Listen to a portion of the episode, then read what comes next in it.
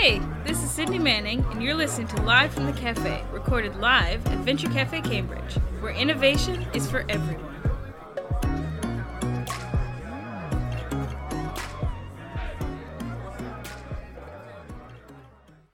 The following Ask Me Anything was hosted by Chuck Goldstone during our Social Impact Connect night. Chuck, a seasoned mentor and strategist, fields questions from a group of social entrepreneurs about how to best craft their message and tailor their communication strategy. So this is they've na- named this series as if you ask me anything. But I want to be very clear about something. it's not everything. Uh, so, uh, for instance, we're not going to talk quantum physics. I know nothing about it. I just discovered what a first, a second cousin once removed is. That, that is a kind of uh, quantum physics thing that I also didn't understand. I don't know anything about hockey, so please, no questions there.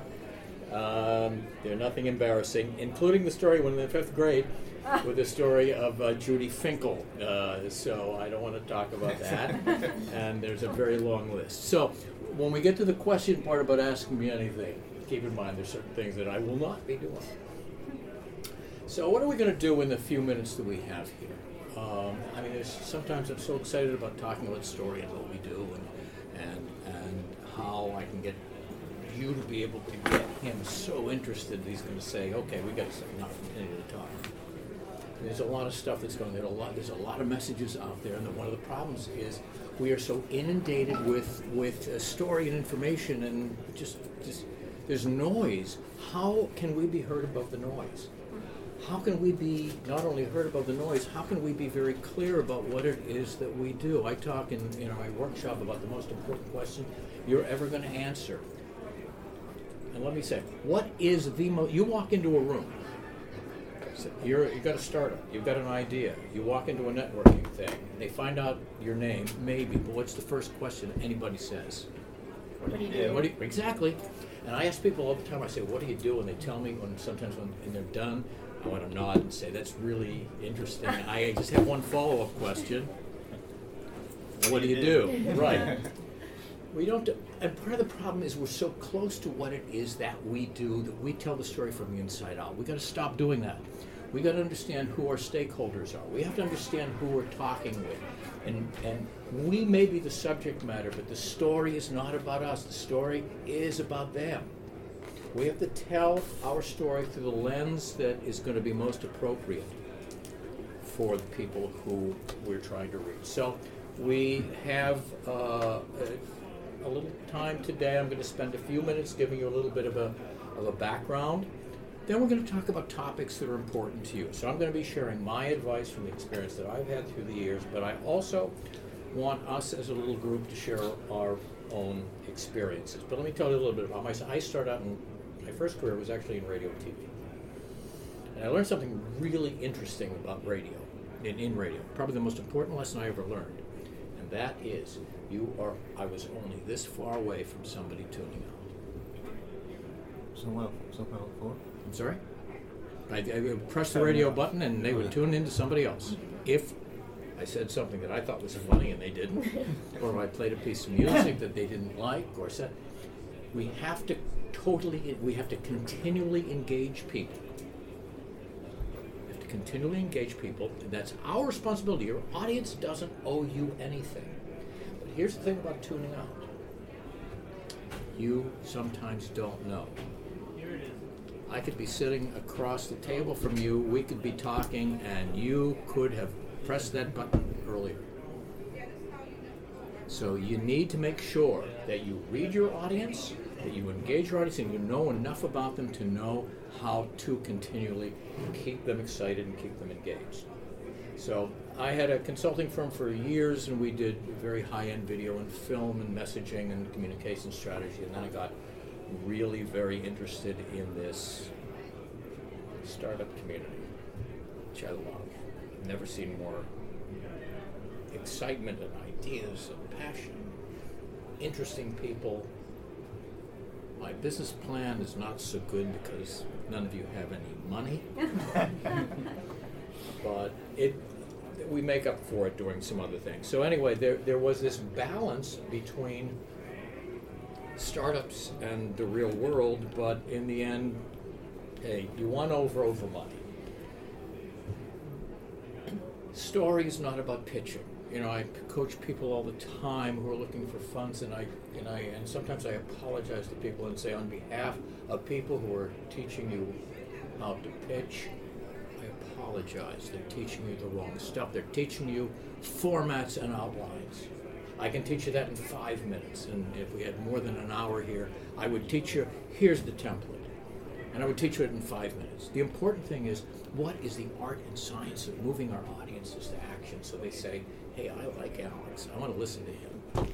You know, Julie has a really great idea. Uh, she's got to tell me more. I mean, that's that's what all this is about. So it's about it's about telling our stories. And I want to tell you that this great idea that you have, I mean, you're all in here because you have a good idea that you want to pursue this great idea you have is, in fact, the second most important thing to guarantee your success. First is convincing other people. Unless you can do that, you're out and you're going to be one of the 70 to 90% of the people who do not succeed. I'm going to guarantee it. You can't tell your story, you're not going to succeed. You have a mediocre pitch, you're not remembered, you're not going to succeed. 70 to 90% of startup companies fail or falter, and it is not because 70 to 90% of ideas suck. It is simply because they could not convince other people. So it really is about your story. You are no better than your story. So ultimately, what you need to do to become successful is you've got to have people, every presentation you give has to do three things. Number one, you've got to get people to listen, not tune out.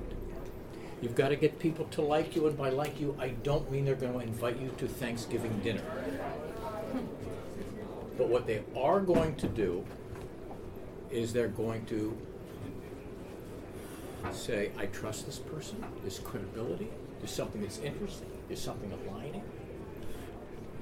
But the most important is they have to do what you want. Every communication that we have, the reason we act, the reason we pitch, the reason we communicate, the reason we do presentations is not to show bulleted, bulleted slides. It is to move people to some kind of action, getting them to do something. Everything. So the very first thing, if we did our big workshop, the very first thing I would say is any presentation, find what you want them to do. Start by finding the verb. What do you want someone to do? Fund me. Hire me. Buy buy my product. Join me. That's what it's about. Find the verb. So it is about attention preceding almost anything else. So you know, you're not who you think you are. You're you are who they think you are. You you know what you would like to be. You know who you are. But if they think you're something else, because you have either led them astray by, by telling them information that was irrelevant that sent them down the wrong path, or you were just a little too vague. I mean, I've listened I've listened to people, I've listened to people and, and um, thought they did something else because they they sort of led me from led me uh, led me to think they were doing something. So so you you are going to only be what you put in somebody's mind. Now, keep in mind that your audience owes you nothing. They will not do any of the heavy lifting. You've got to you've got to be the one who communicates absolutely clearly. So let's talk for a minute about what is it that makes most of the presentations, most of the pitches, and sometimes even somebody's you, you say to somebody, "Hey, what do you do?" and they tell you, and you know that they failed to reach you. What is it about these presentations that, that actually don't work? What makes a standard pitch not work? If you read off the slides? Oh my God! Yeah, you want to. what else? What a- Monotone. monotone, No energy. No energy. There is, and here's the theme of it: people aren't passionate. You can't you can't get somebody else excited unless you're excited. and You show that, uh-huh. and it's got to be sincere. It's got to be authentic. You have to be you. Don't ever read. You have to have a conversation with somebody. I don't care if you stand. I, you have to be the best you. That's why this is not about public speaking. It's about delivering, but it's not about public speaking. It's about having a conversation with one person or a thousand people. And it's got to be they. You know, if somebody's going to invest or buy your product or do any of this, it's because you know investors tell me this all the time. We're not investing in the technology. Who are they investing? What are they investing in? Investing in you. You could have the best idea on the planet. If I don't think you can pull it off, uh-huh. you're not going to do so well. So, what else? So it's, it's uh, what, what do people, how many people have used um, PowerPoint, for instance? Isn't it interesting? I, I will say, I'll be in a group and I'll say, here's, here's the weird, if I say the word presentation, what's the first word that pops into your head? PowerPoint. It's always PowerPoint. and here's the PowerPoint. See, visual learning is very powerful. PowerPoint has gone down the wrong track. PowerPoint has, has helped us create documents that we flash onto the screen. If we had more time, I would tell you there's a big difference in the decks we put together. There are two types of decks, and people just screw this up all the time. Your deck that you use to present cannot be words that I have to say, do I listen to Chuck or do I read what's on the slide? That has to be simple. That has to be the underscore. The deck that you send out bring a couple more chairs. is a document, but it just happens to be on PowerPoint. So we need two different names. We need, the words a deck can be our presentation, our slides for our presentation, and the, the thing that happens to be in PowerPoint that happens to be a document, but they are two separate things. You want more information on something that someone's going to read on their own because you're not going to be around. Anyway, we could spend our entire hour talking about why so many presentations, uh, I think the technical word is suck. so. Let me tell you the story about a person whose name is blotted out here, um, just to keep it from being totally embarrassing. Um, and he was somebody that was that was being mentored. And we sat down in a room like this, and I said, "Okay, hmm, using his name, tell me about your technology. Tell me about your idea." And he tells me, and he's by the fourth sentence because he's very technical and an engineer, very technical. He lost me by the third sentence. I had no idea. And you've been in conversations with maybe, maybe even him. So, anyway, at one point I said, you know, mhm, using his name, uh, I don't quite get it. And he looked at me. Keep in mind, the office hours that we do here are free. You know, we're volunteering our time. So he says to me, takes his pen, he throws it down on the desk, and he says, "You investors and mentors are all you're just you're so stupid sometimes." and I said, "Excuse me?" And he said, "Yeah, I explain this over and over, and none of you get it." And I'm thinking to myself, if you're explaining it over and over and none of you get it, is there maybe a theme Common that's running through this. So he didn't get it. It's his responsibility. It's your responsibility to get somebody excited. It's your responsibility to be clear. If I had my big deck, I would, I'm going off on a tangent for a moment. If I had my big deck here, I would tell you every presentation you do needs to do five things. Needs to start by capturing attention. Number two, it needs to engage your audience and make the content relevant. Number three, it has to be simple. Do not overtell your story. Once you lose me, we're gone. It's better to say, okay, I, I like what you say, now I have more questions. It has to be simple. Number four, it has to be memorable. It's too much noise out there. How are you going to be remembered? Number five, it has to have a purpose. It has to drive action. Unless you do all five of those things, you're not going to have a presentation that's going to be working on your behalf. But at any rate, don't be this guy.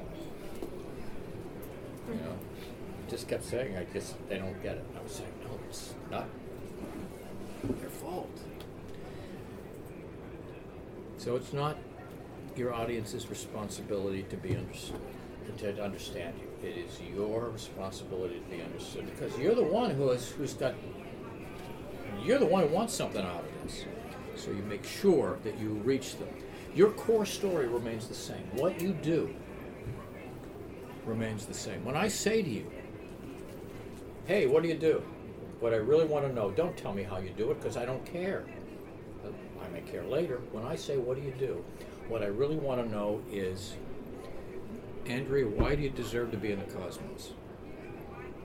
What's the problem you're solving or the opportunity that you're bringing? And it better be one of those. Number two, why should I care? Or why should your audience care? That's what makes it a story. Stories about emotion, stories about connecting. So, why do you deserve to be in the cosmos? But more important, why should I care about that? Can I identify with the problem you're solving or at least empathize with it? The third thing actually is the thing that a lot of people forget when they're pitching is what do we do next? What's the ask? Why do you deserve to be in cosmos? Why should I care? What do we do next? You answer those questions and you're going to captivate your uh, audience. So, here's some things we can talk about today. Now that's a little background, and now we're just going to chat. I'm, you're going to ask me some questions. I'm going to give you what I think is a good answer, and if not, I'm going to be so convincing that you think it's a good answer. so I either do that, and then we're just going to maybe share some experiences or talk about the things that are important to us. So, you know, maybe some topics or what are some of the big mistakes we can we can sidestep, or, you know, there's a lot of opportunities for mentors. How do you choose the right mentor? What's your responsibility to a mentor, and what is a mentor's responsibility to you? Um, what about the Q and A? I definitely want to talk about that at the end, and I'm going to tell you the pitches that you make are sometimes not easy. The prepared pitches are not even as important as the Q and A. Why is the Q and A so important? What is the Q and A? Why do you think a Q and A is more important than sometimes your actual pitch? Yeah. Because it's tailored to what people actually want to know. Yeah. You you are answering a question, but they're telling you more than you're telling them. What are they telling you? When I ask a question, what, what am I telling? What am I saying? What you really want to know. What I really want to know. Or, what you value. What do I value? Or, What, what's my problem? What's what the was, problem? what was the What problem? Make me identify. Yeah. Or, What you what, what, what did I not explain well? Or, um, what is it that's going to get you, get, me more involved? Um, an interesting story. We used to do a lot of video and film production, and I had my consulting film company, and it was very high-end stuff. And one of my clients was Pepsi Cola, and uh, Pepsi hired my company to do we, that. We did overall probably close to a thousand training programs for them over a ten-year period, and uh, one of them was a big video sales program. And rather than just listen to the salespeople who gave me their best practices, I wanted to see firsthand, you know, what, you know, from the audience perspective. So I flew down to Orlando and I spent the day with a sales guy who's the guy who drives a big 18 wheeler truck. It's not a guy in a car that said, this is the guy that loaded the shelves. He's the salesperson for Pepsi. So I, I'm riding along with this guy who's loading the shelves and talking to the store managers.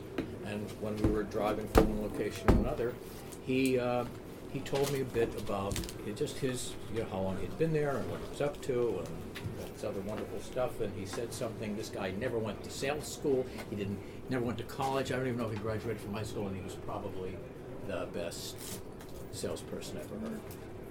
And he said, you know, if you listen hard enough, your customer will always tell you how to sell them. So, as a presenter, you need to be monitoring your audience. You can read in somebody's eyes. You can, you know, you can get people to nod by nodding. You can get people. You you can just you can read people. You can you can learn a whole lot, and you also learn a pile of stuff by the questions they ask. Now, I, I love the Q and A. Let me go off on a little, another little tangent because that's the format of today.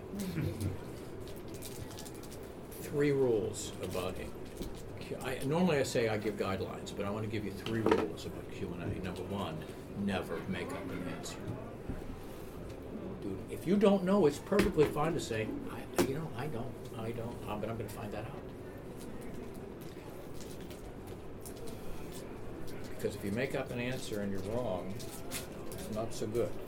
But there's something that people forget. You go into a room, especially with investors, they're going to, you have an investor who's going to ask you a question. And what do they already maybe know? They may know the answer. So if you answer it wrong, you will likely not be invited back.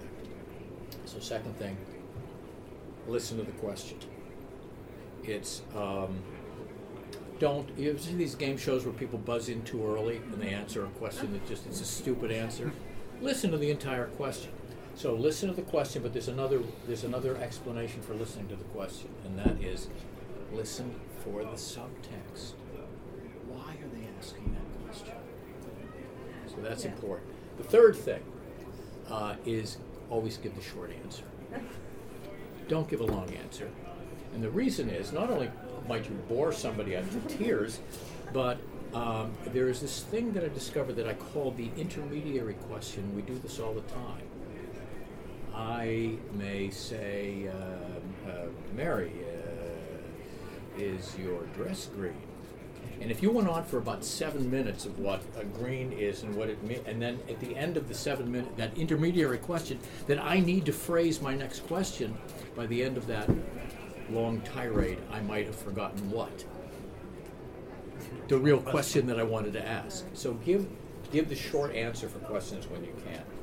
So, you know, we could also chat about things to say and what, what not to say. So anyway, that's a little bit of a backdrop uh, of, of what you know what I think how, how I think how valuable our communication and our story uh, is. That's the world I live in. I'm not a technical guy, but part of if I had a superpower, it's being able to listen to somebody like Kyle who might have be so involved in the weeds of what he's doing. He's got the long explanation, and maybe then I can turn and say, isn't what you're doing this? And we sum it up. You're going to be a great storyteller if, you know, Alex, you can tell Andrea what you do, and then Andrea can turn around and tell Steve. That's when you know you've nailed your story, is when you can create it so it is, is uh, uh, repeatable. So, anyway, what do you want to, that's what I like. What do you want to talk about? Remember, and remember my list from before. There's certain topics that we're not going to. How do you find out like what your customers care about? Is like customer interviews, like surveys, just talking to them as much as you can. And the answer to that is yes. Yeah. It's, it's, you, you just have to, you have to be savvy. You have to know the right questions to ask first. You, you need to learn as much about your audience as you can. Um, and you need to be also, when you do a presentation, you need to be agile because you're going to continue to learn about these things. You're going to continue, and during a conversation, you may have to do a pivot. You may walk into a room thinking uh, that you, you know, I, I think I know what Cody wants. And then about four minutes in the conversation, you say something that makes me pivot. So I think the most important word. How many people have startups now? I mean, uh, first of all, I hate when, when people. I don't want to see another presentation start. How many people in the room are uh, oxygen-breathing mammals? Can I see a show of hands? You know. So it it gets a little old. And the other thing gets old. Please let me. I'm going to go back to Q and A. There's one thing I beg you not to do, and we do it. We do it uh, almost involuntarily. Jeff asks me a question, and gener- generally, if I'm like everybody else, what's the first thing I say after Jeff asks the question? Say it in unison. I know what you're going to say. Great question. Yes. Well, first of all, yeah. It, it, I want to say, yeah, it's a great question because I asked it. You know, it's my question. Of course, it's a great question. Do you know? Do you know why we say? Why people sort of involuntarily say, "Hey, that's a great question." Do you know why they say that? What are they doing? The. They're buying time. So I'm going to tell you what to do. rather than say, because after I mean once in a while to say you know if it really is a great question. But I was at a presentation and like every question was that's a great question and by the time there was the 14th question we were laughing. You know, does anyone in the room have a bad question? Please, uh, shout them out. Um, we're buying time. So I'm going to tell you, you, somebody asked you a question. It's okay to pause for two or three seconds. That's what human beings do. There's also some drama in it.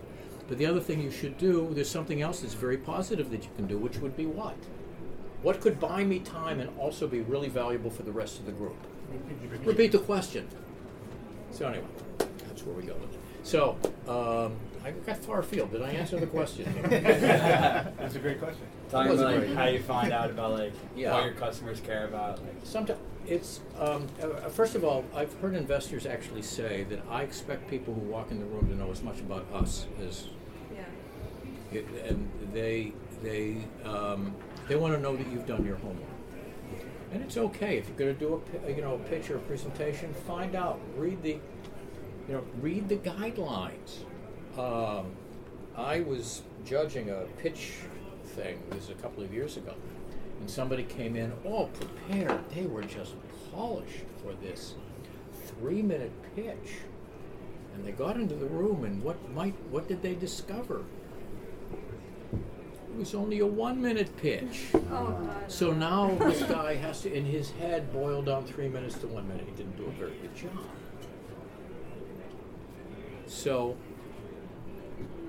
learn as much as you can, but also don't be so locked into what you do that you can't be flexible. You have to be in your head so agile that if somebody throws you a curve, you've got to be able to know how to react to it. Um, and never, ever, ever memorize and deliver. First of all, you're going to be crappy actors. You're not trained for that. You've got to be the best you you can be. But the other thing about people who memorize their stuff, picture this. I'm at a pitch session, first pitch this poor kid's ever done, just graduated from college. He's standing up and he's doing his presentation, which he has memorized, and it's coming out very, very flat. He gets about a minute and a half into his three minute pitch, and it's stage fright, bottom of the floor drops out. He forgot where he was. Deer in the headlight, eyes this big, fear. And what he had to do, he had to start from the beginning. It's like coming out and, and doing a oh. running jump again. It was, and at the end, I walked up to him because he felt terrible. And I said, "You you wanna something? You know more about this than anybody on the planet you just need to be confident. Just talk to your audience. They want to see you. So you need to be, no matter what you do, you need to be authentic. But the, the answer to the question, you've got to do, you've got to do your own homework. When I do my big workshop, there are four segments: strategy, who your audience is, finding your stakeholders, what's important to them, what's their pain, what's their opportunity, what are they really looking for, what's the need, and what are the obstacles and pushbacks that they might have from buying your idea. So you, strategy is part of it. The second is your flow of the story, knowing what to say and what not to say. One size doesn't fit all. Your story needs to be told through the lens of the people who you're addressing, and that's why you need to know whether an investor or whether it's somebody who's going to be a co-founder, whether it's somebody who's invested in companies like this before, or whether or not it's this is kind of a new a new thing for them. Learn as much as you can, and don't be afraid during your presentation to ask your audience questions. You want to find out about that. So uh, the third is, is how we use you know visuals and demos, and because most people use PowerPoint in a way that's just wrong. Uh, and the fourth is how do we become the best conduit? How do we do? Uh, how do we communicate? How do we make sure we're engaging? Uh, how do you do things like Skype? You know, we have a lot of meetings. I have clients, I have people who I've never met face to face, and we've known each other for years. And it's all they're two dimensional. You know, they're- they could be this big for all I know because that's how, they, how big they are. So uh, the answer is yes. Learn as much as you can, but be but be agile because you're gonna you're gonna uh, it, learning is not just what you do in advance. It's going to be what you're learning through the process as well. What else? Yeah. So you mentioned how uh, you want to be as flexi- flexible as possible. Mm-hmm. And in my position right now, I'm in a place where I'm, you know, I want the uh, the verb from other people's conversations to hire me, Mhm. but I feel as though I'm way too flexible currently. Of saying I, I just want to put myself in any place and anybody who wants to hire me. So it's one of those things where going into these things and going to you know just having a conversation with somebody how do i say hire me without saying hire me and saying that i'm you know i'm Well, the best way to whatever say don't is that don't hire anybody else on the planet, and I will be the only one left. Yeah. So you must hire me. No, that's one. That's one uh, uh, approach. Here's a, hiring or funding or buying a product. It's all the same. What it is, it's all about decision making. We are. We need to be the the um, catalyst for people making the decisions we want them to make. Um, so we first of all need to figure out what is that, what is the science and art behind making a decision. And here's an observation I had, and I don't know if it's been tested, but this is just my experience. And let me share this. I think we engage with people based on similarities. If the more comfortable I feel with what I know that Jeremy does, uh, the more experience I have in what, the, the, just the more background I have, the more I'm going to lean forward, not be confused, and be interested. But we don't, we engage based on similarities, but we make decisions based on differences within similarities. Give you an idea. I had to buy a refrigerator. Like it's my 18th refrigerator. Now, why don't they last about, you know, they, I have I have vegetables that have lasted longer than some of the. Re, uh, re, Buying the wrong refrigerator. Yeah. or you're dating yourself. either way. So uh, I remember my grandmother had a refrigerator that I think they brought from, you know, their, their parents brought from Europe on their back, and it was still a functioning refrigerator. So I, I had to buy a refrigerator. We know what refrigerators do; they keep things cold. Mm-hmm. But I didn't buy a refrigerator because of the similarities, because all refrigerators keep things cold. I bought it because of some of the features or the benefits. Not features are unimportant. Benefits are what are important. There were benefits to certain refrigerators that others didn't have, and that was the reason I bought it. So people will engage with you and listen to you based on the similarities, how, how much you can engage with them, but they will decide on you based on the things that make you different from everyone else. Is that And that goes back to the reason like Q and A is more important than pitch because you're tailoring it to that person's specific Exactly. benefits. exactly? So should we just drop the pitches completely when we're fundraising Well, and just go? Well, sometimes you can do that. Sometimes it can be that open ended, but I, I think that we need to walk in. The problem with pitches, especially in the world that we live in, is now there's a certain expectations. There's, you know, and one of the things that I hate is you're limited to a 10 slide deck. Uh, very few things that get, I mean, uh, very few things that get me more riled up, and that is, and I know why they do it is because certain decks are so bad that, that it's like I only I only want to see ten. Ten's but, but the, I mean the reality is that your the number of slides you have should not be noticeable. What should be noticeable is the story. The number of slides should be invisible. If the, if the world knows how many slides you have, then they're counting the wrong. They're focusing on the wrong thing. When I do my big workshop, I get to this point, talk about the number of slides, and and some and and uh, I say, all right, how, how many slides do you think we've had up to this point? People will say, oh, at least fifty. Some people say, well, I think it's closer to 40. And somebody say, no, I think it's been like 50, 60. And then I show them the number. Not counting the builds, which actually make more images. By that point, it's 350 slides. Now, you would never have that many. This is an eight, uh, eight hour workshop, so there's going to be a lot of visuals.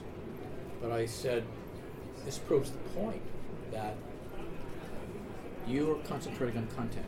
It's all about content. You shouldn't even be aware of how many slides there are. So your the, the value for you is you have to tell a story that leaves an impression and gets people to do what, what it is that you want to do. Um, so that. What else? So you like, I'm sure a lot of people deal with this. Like, we have so many like value propositions for our customers, and like we- in today's world where everyone's like, oh, you need to make things like short and concise. Mhm. You probably can't like outline all the value propositions in one email to someone. Like, how do you choo- pick and choose like what value props like to say in your messaging? Well, that's that's a good question. No. It's the difference between marketing and your story. I'm sorry. It's the difference, I think, between marketing versus what is your story. The story is something that Yeah. Mm-hmm. Chuck knows how to do. marketing is would be more personalized messages based off of that, the tailoring, I think. Yeah. Yeah. Any, any other I don't know. any you other need the sort of story first, or observation? you can't get the rest. Yeah. Yeah. any other observations on this? I mean, it's, it depends who is your audience because sometimes the audience is not the guys who benefit of, of your of your of your product. Okay, maybe you can give them some value, but it's not the pe- people who benefit from your product. If you talk with investors, these people will not benefit your product. Maybe they make money from your product. but Most of the time, they will not benefit from your product. So, it's so sometimes, for, Yeah. for example, if I'm, I'm working on uh, medical devices, there I do also. If, I talk with patients, I don't have nothing to explain them. Look, solve your problem. Well, if I talk with in, in my talk to, I have to, okay, this solve the, it's better for you, but you know, it depends on right.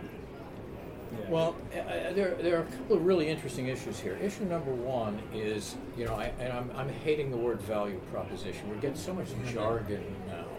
yeah. You know, um, you know, what's our beachhead benchmark? What? You know, it's basically, hey, is a problem or an opportunity? And either we're going to, either we're going to solve a problem or enhance an opportunity. Let me tell you, in every presentation you do, every presentation you do must change the change the emotional state. You must either, at the end of the presentation, move me from feeling pain or problem or need to potential solution or opportunity to enhanced opportunity. You may already be doing something well. But Isabella can help me do it better. Now, I'll tell you, it's harder to sell opportunity because, hey, I'm already doing it okay. I don't necessarily need. So you really have to show an ROI. Um, but getting back to this other point, sometimes it seems that we have too many value propositions and they don't tie together. Do you ever meet somebody, or even sometimes you look at all you, all the stuff that you do and you say, "I do this, this, and this," Yeah, yeah, and people yeah. think I do five different things. And then everyone's thinking you do nothing. They're And then, and then, much." yeah, because they don't really understand what it is that you do. Now, and I'll tell you the, the, the, the, the problem, and I figured out what the problem is. If you do, if you have a company that it uh, makes sense to you to be doing all five of these things, but they look to the outside world like you're doing five different things, then you're explaining it at the wrong level. There is a level above that that all of these things have line of sight to. That's who you are with all of these things underneath. And I see company after company making the mistake that at the end, I'm not sure what they do because they seem to do five things, and I may choose the one. Uh, uh, well, there was a, and the other thing that's similar to that is sometimes when you give a, uh, it's always great to start with a real life story, but sometimes you give a story and it throws people down the wrong tributary. I uh, before I started working with a, uh, one particular client, they had a kind of a time sharing for heavy duty medical and scientific equipment. And, the, and it's a great concept, but what they started by talking about was how they were solving a problem for the genetic testing world, which in itself would have been a great story. However, the way they told the story until we were five minutes into the presentation, we all thought they were in what business? Genetic testing. So you got to be very careful about how, once again, if you lead somebody down the wrong path, it's harder to have them back down and then go down the right path. So this, once again, your responsibility. You got to think about this from the standpoint of the people who you are trying to um, enliven. So that that answer, Yeah. okay. Kinda. And then like, Yeah. go ahead. Do you suggest pitching to, um, beyond pitching, do you suggest presenting to current needs or perceived future needs?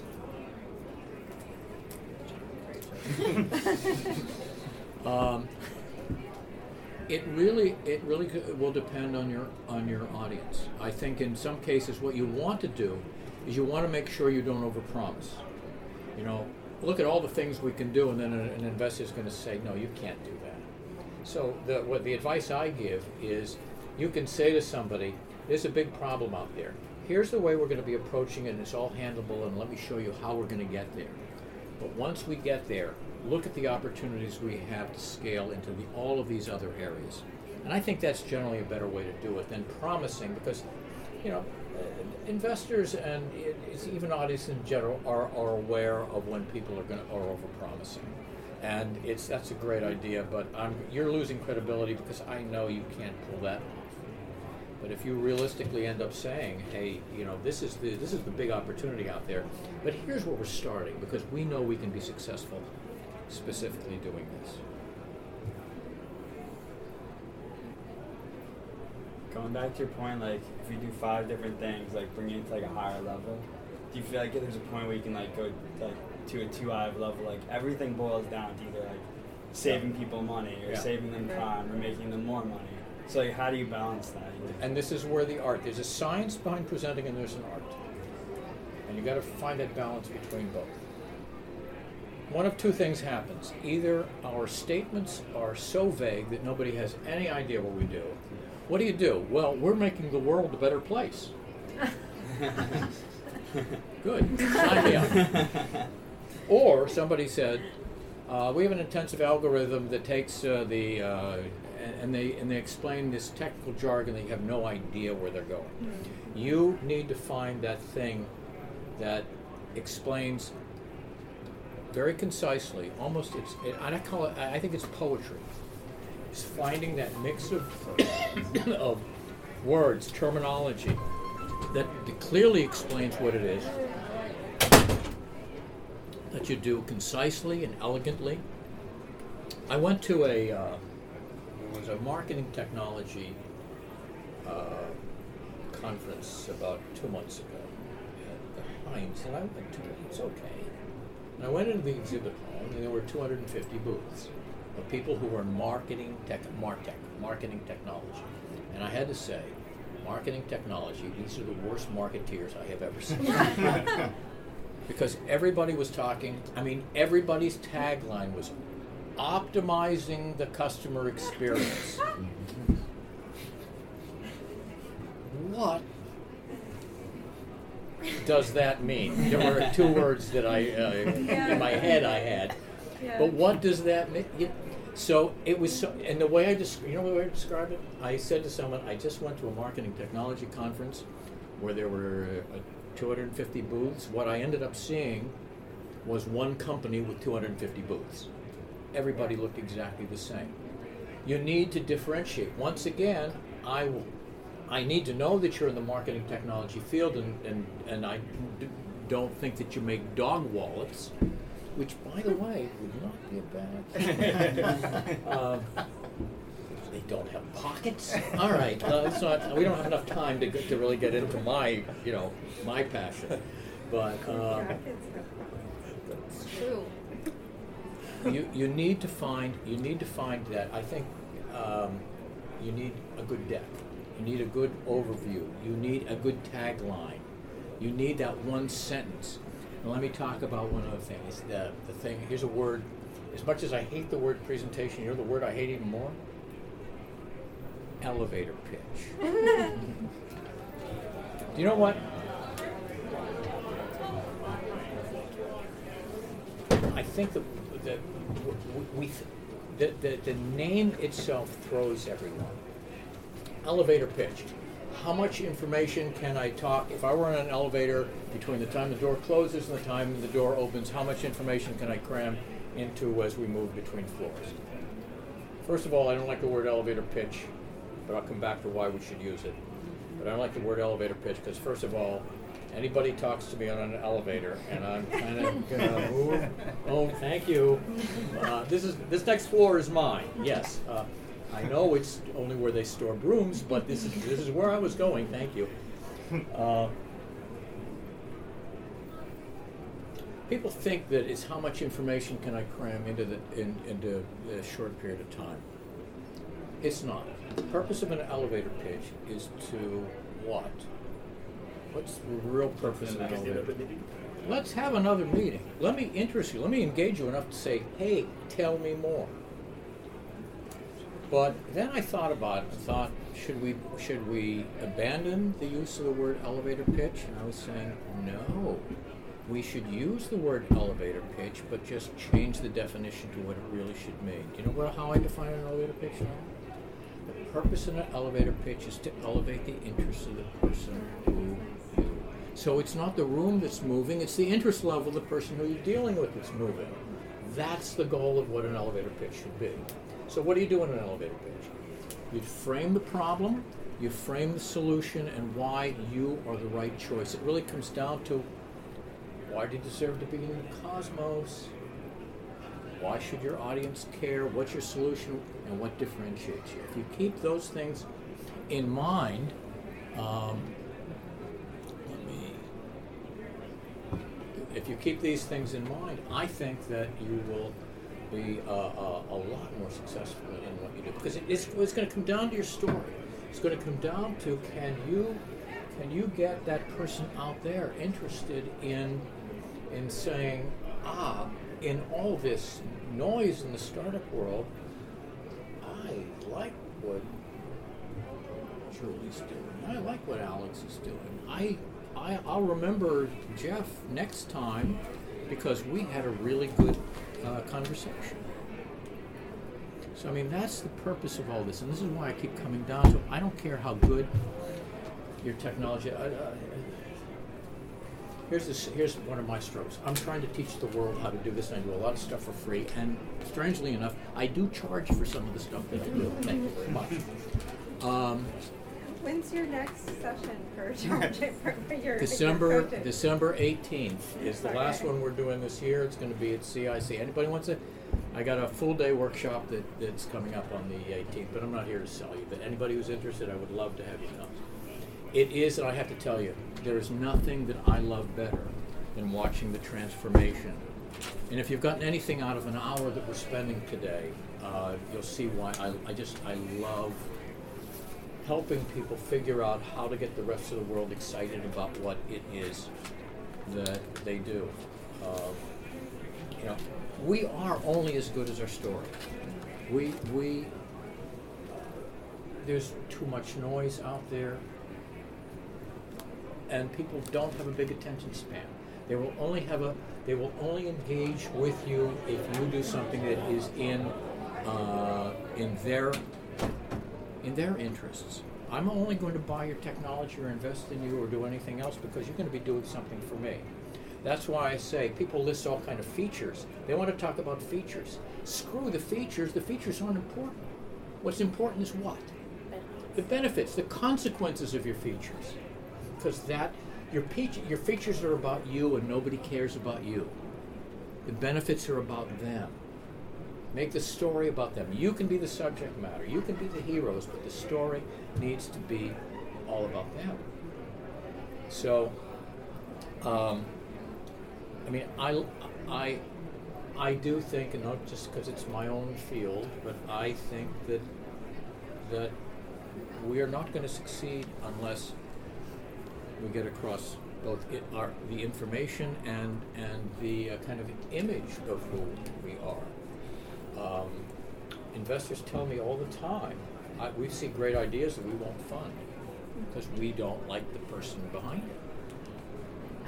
The person who I was describing bef- before, whose name I blotted out, will never get funded.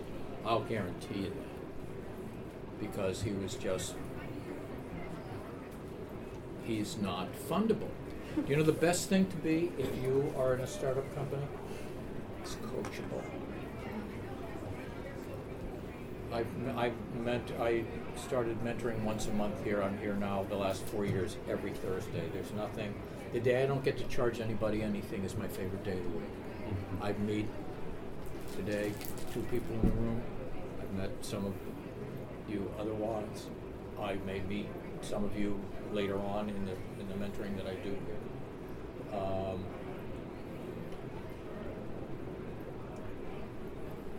I love seeing these ideas. I, I love seeing the, you know, the light bulbs go off. But ultimately, you're only going to be as good as your ability to convince other people that you are, you have something of some, um, something of some value. Um,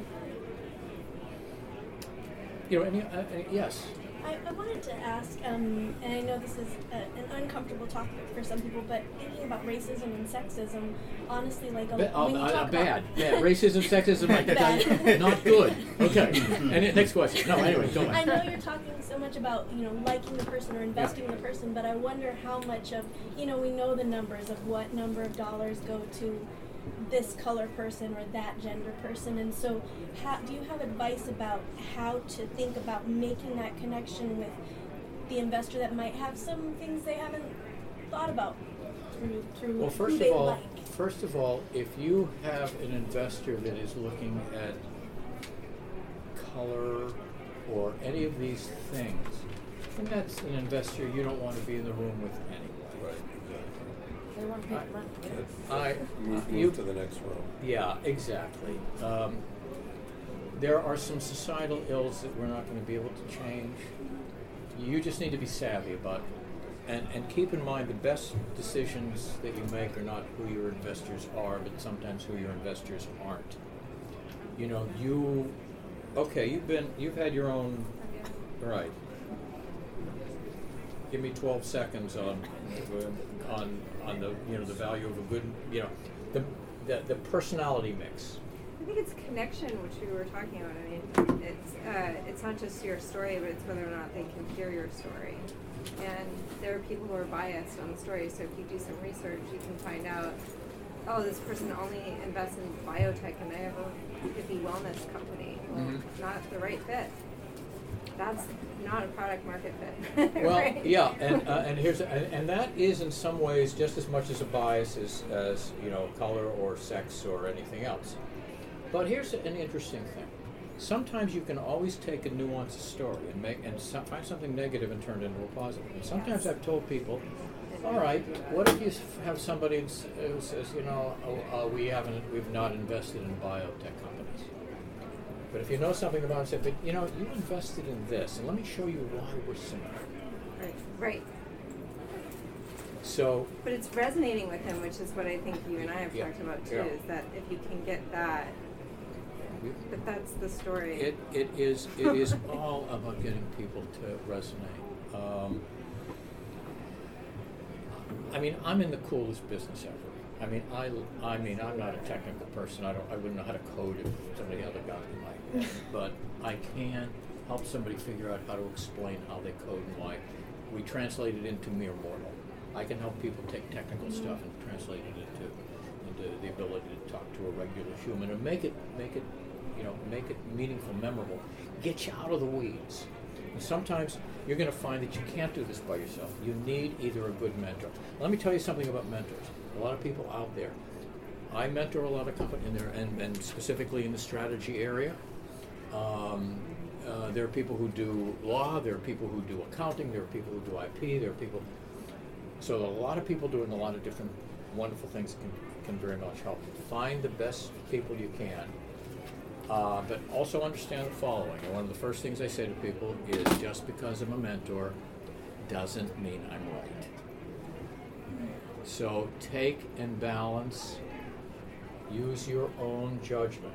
One of the things I, I, I like to tell people, and it's so true, and it happened with a client of mine this morning. I was on the phone with a, a, a really neat company out, out of Pittsburgh, where I'm from originally. Um, and it's just coincidental she was from Pittsburgh, so we got to discuss Pittsburgh. But anyway, she had the same problem that a lot of people end up having. She went in and made a pitch, and an investor said, I like the pitch, except if you do this in the future, I would make these changes. So she went back and made the changes and they presented to the next group. And guess what they said? We like the presentation, but we suggest that you make the following changes. And you know what the changes were? Back to what she had Ah, done originally. Interesting. So, here's the other rule. Here's the other thing. Here's the other observation. And that is no matter what you do, someone will tell you you're wrong. So you just need to trust sometimes your um, own judgments. You, it's your company. You've got to ultimately make the decision. Nobody's going to make that decision for you. You've got to be the person who is the conveyor of your own story, but find the right mentors, find the right Sherpas to you know guide you up this mountain. When you go and find mentors, for instance, once again, find somebody who you're comfortable with. Find somebody who you really trust, because trust is going to be the basis of all of it. Um, your responsibility, your your mentor's responsibility is give you the best judgment they can. Your responsibility to the mentor is be coachable. And even if it's not right, let them finish. You know, I hate people where this by the third word they're saying, "Well, the problem is." No, let's explore this. I don't want to hear what the problem is. Let's identify if this is a problem. How do we get around it? So uh, that's a bit about uh, what it is. I wish we had more. This is a, I don't know. I don't know about you. This hour went fast for me, but maybe it went fast for me because you didn't have to listen to me. but um, I'm not sure if they need the room. For, there might be something else coming in and we can't even uh, stay. But I want to make sure everybody has. Um, once again, this is what you want people to end up doing. Let me tell you one thing before we I give you some some follow up. That y- some of you will have an idea that will fail. That will just not be a good idea. Number one, you're going to have to learn how to pivot because you can save things by being resilient. Um, but even if you do, even if you falter, even if you fail, you know why I want you to fail? I want you to fail because your idea sucked. and not because you had a really great idea but you couldn't convince anybody. That would be, I think that would be the tragedy, and that is unfortunately the tragedy with a lot of companies that are out there who aren't doing well. They just didn't know how to express it. Um, you know, what's improve your own skill set. There's a lot of programs out there that are free programs. Take advantage of them. And keep in mind, when you do a free program with somebody, the one thing that you should never do, if somebody is giving you free time, do not ever blow them off. You know, I've had, I've had, and I'm pretty strict about this. Somebody cancels in advance, I'm fine, you can rebook. Somebody doesn't show up, and they will never talk to me. You know, you hire me as a consultant, I'm charging you a, a fairly decent chunk of money. If you show up, that's whether you show up or not, it's my money.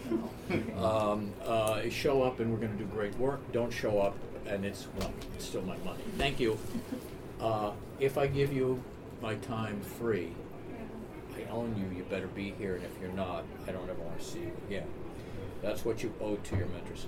So anyway, there's a lot of free stuff. There's some programs out there that are not free. I'm going to tell you, unless you invest in yourself, don't expect anybody else to invest in you. You know, I hear this all the time. Well, I can't afford to do this. Well, if you can't afford to do something simple, then you can't afford. Then what you have is a hobby. You have to be willing to put it all out on the line. You have to figure out how you can buy, get the stuff that's free that you need, but be willing to pay for the stuff that is not. So, you know, a lot of stuff out there, and thank you for bringing. I do have a workshop coming up. I'll just mention this very briefly. Um, the that happens to be its thing. Uh, if you want to go to Core Story, Eventbrite.com, I want you to do this. I want you to plug in the following discount. There would be a 25% discount on the, on the, on the program. But even if you don't, yes. I have a question. I say today is a strategic to sell yourself to investor before selling yourself to customers or users. Do you think it's a good it's a good strategy? It's work? Well, it depends whether you need outside money. Some I know people who never have to go to an investor because they get enough. Uh, they get But enough it's revenue. not it's not it's not about what you need. It's not it's about what you offer. Right. So, well, some uh, uh, and some investors are going to say, unless you show me traction, do you have sales? You know, if you're in in in, in pre-seed, sometimes you get people to investing in your idea, but that's not generally how it works. I mean, because I see that people they are they are embracing a, a culture like first first of all talk with investor. We don't have any customer, so I, I really I don't understand that. I don't know actually like who you can build a success business with, with this strategy. Generally, if you're talking to investors, they want to see that you have some traction.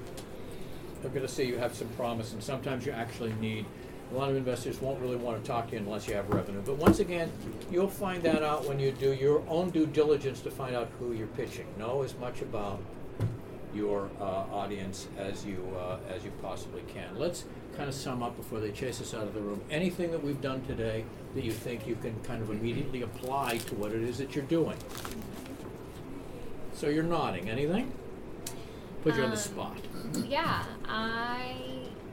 Something that you said earlier to me, and then something that you repeated again, is that it's your job to be the best you and to be authentic.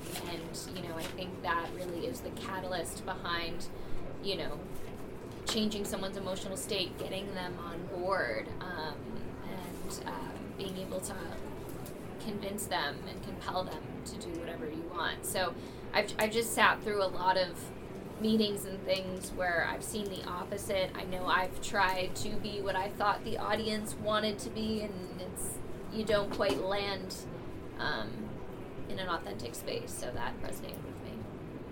Yeah, be yourself. Because, frankly, you know what it's like? Think about this. I'm going to use the weirdest analogy. There are dating sites out there that people post pictures of themselves, you know, from from 2003. you know, eventually they're going to find out what you really look like. So you need to go into anything not trying. You know, you can you can show where your potential is, but you still have to be authentic and you have to be you.